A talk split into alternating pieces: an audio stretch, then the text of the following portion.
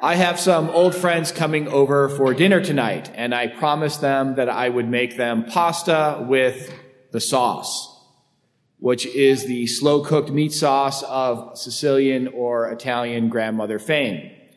If you are Italian or Sicilian, you might know it as ragu or Sunday tomato sauce.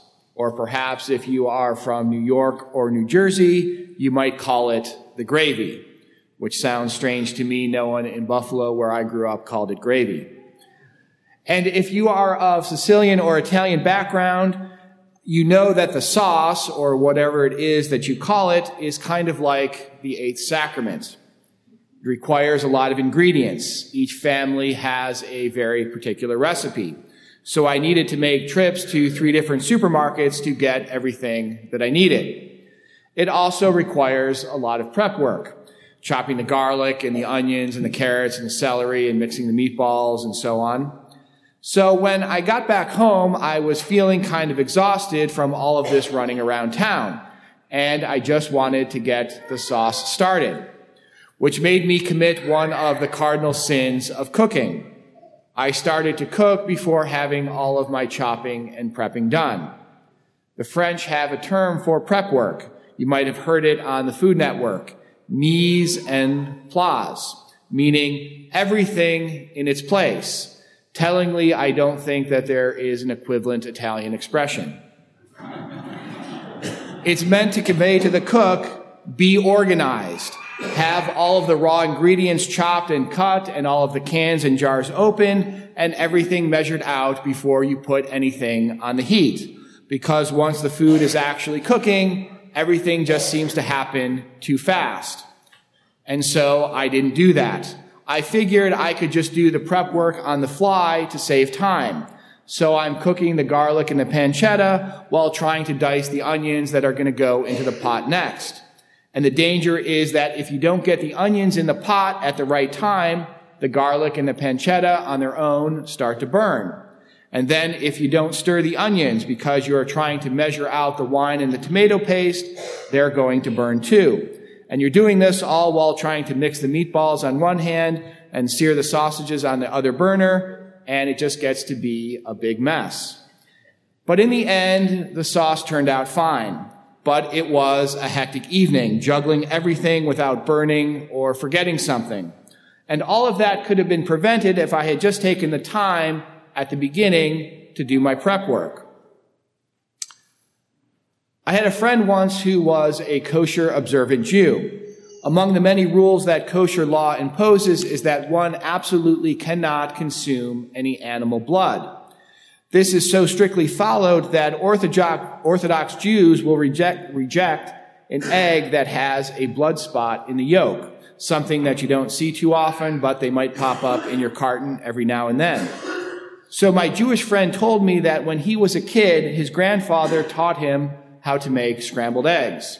Now, most of us, if we're going to make scrambled eggs, we just crack however many eggs we need into a bowl or the pan and start to scramble them. But the danger is that if you are observing kosher and you throw an egg that has a blood spot into the bowl with the other eggs, then all of the eggs are going to be considered unclean and have to be thrown out. Or worse, if you put the bad egg into a hot pan, then the pan itself becomes unclean and it can't be used any longer. So my friend's grandfather taught him to crack each egg into a cup or a coffee mug and check it for blood spots before adding it in with the rest. That way you don't pollute the whole mess of eggs. My friend said that he thought that his grandfather taught him to cook eggs just so he could teach him that lesson not about eggs per se, but rather about being organized and thinking ahead so as to avoid waste and mistakes. You could say in common parlance that my hastiness to get the sauce started before I had all of my ingredients prepped was a failure of patience. But strictly speaking, a theologian such as St. Thomas Aquinas would call it a failure of longanimity, which is a word that we don't use too much anymore. It's related to magnanimity. A magnanimous person is one who has the capacity to conceive of and pursue great things and to ignore trivial ones. By contrast, a person who is longanimous, has the capacity to be aware of and to concern himself with things in the future, even those that are a long way off. It relates to patience, but it's not exactly the same thing.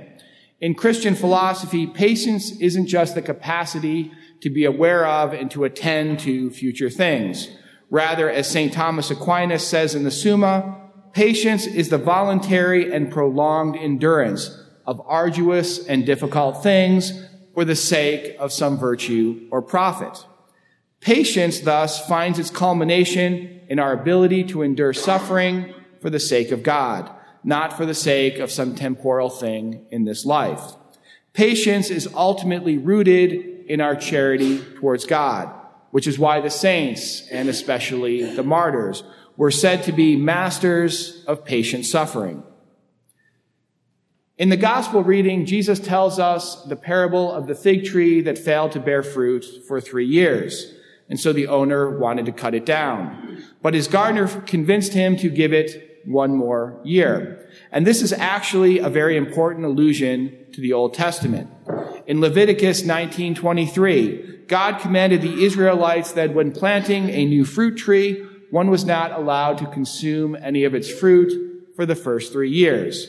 Then in the fourth year, all of its fruit had to be consecrated to God, meaning offered up as a burnt sacrifice. Only after the fourth year could people then partake of the fruit. On the one hand, this was simply good crop husbandry. Trees and vines generally don't produce good fruit for the first couple of years. But the underlying message that God was trying to convey was the importance of patience that the Israelites could not and should not expect instant gratification.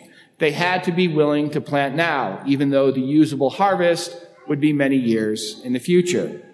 The passage from Leviticus is worded this way. When you come into the land and plant any fruit tree there, first look upon its fruit as uncircumcised. For three years it shall be uncircumcised for you. It may not be eaten. The tree is referred to as uncircumcised, a term we normally associate with men, not trees.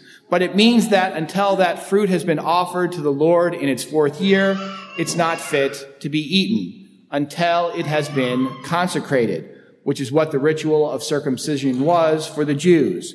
Otherwise, that fruit has no value as food. In the first part of the gospel, the Jews asked Jesus questions about these people they knew who had suffered untimely and seemingly meaningless deaths. The Galileans killed by Pilate, or those killed in Jerusalem when the tower collapsed. Jesus said that these people were not necessarily any worse sinners than anyone else.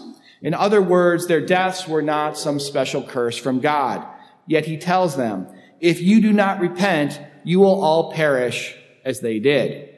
The only way that our lives will have any meaning, even in the face of suffering and death, is if we are consecrated to the Lord. That begins with our baptism, of course, but it continues each and every day with the choices that we make. Do we consecrate ourselves continually to the Lord in everything that we do? Do we have a willingness to trust in God's providence in our patient slog through this life? Are we willing to see things on God's timetable rather than our own? If our love of God is not patient, then like the Jews, we will worry endlessly about whether the suffering that we endure is a curse from God or not. Truth be told, we will also worry endlessly about the good things we experience as well. We will fear that perhaps they are a false consolation of the devil, trying to knit us tighter into this world and keep us away from God. But if we are living out our baptismal consecration in fidelity, we will have the trust that everything that we experience, good and bad, comes from God. We will no longer fear even death itself because we will simply see it as one more opportunity to give glory to God. From this trust comes the patience to endure all things in hope and charity. This is the secret of the great saints and martyrs. St. Paul tells us in the second reading that we can't make sense of all of the good and bad that we experience in this life if we don't see it in the context of God's plan of salvation. He points out the Israelites during the Exodus period. All passed through the sea, and all of them were baptized into Moses. All ate the same spiritual food, and all drank the same spiritual drink. Yet the Lord struck many of them down on account of their wickedness. Their wickedness lay in the fact that many of the Israelites grumbled against the Lord. They didn't have the patience to accept the suffering that the desert imposed upon them. They said they'd rather go back to Egypt rather than continue this long march to the promised land. Fortune tellers and astrologers make their living telling people that good and evil are impersonal forces that operate in this world with impunity. But as Christians, we know that while good and bad things can happen in this life, God himself is the supreme good, and the only true good for us is to follow God. And so we live in hope, whether we suffer good or evil. If we live in hope, then we know that anything that we patiently endure ultimately rebounds to God's greater glory. That doesn't mean that we aren't ever sad. But in our, heart of hearts, we should recognize, for example, that if someone good and holy dies, that God will make greater use of that person's holiness in heaven than could have ever been the case here on earth. So yes, we will mourn and be sad sometimes, and that's appropriate. But ultimately, we will know that the only enduring question is this. How does it affect the kingdom of God? That's ultimately what our Lenten journey is meant to teach us that the things that we give up or endure as penitential practices in Lent are small in comparison to the kingdom of heaven. When we recognize that, we grow in patience, and that means we grow in love. When we have love, then, in the words of St. Paul, we can bear all things, believe all things, hope all things, and endure all things. In the name of the Father, and of the Son, and of the Holy Spirit.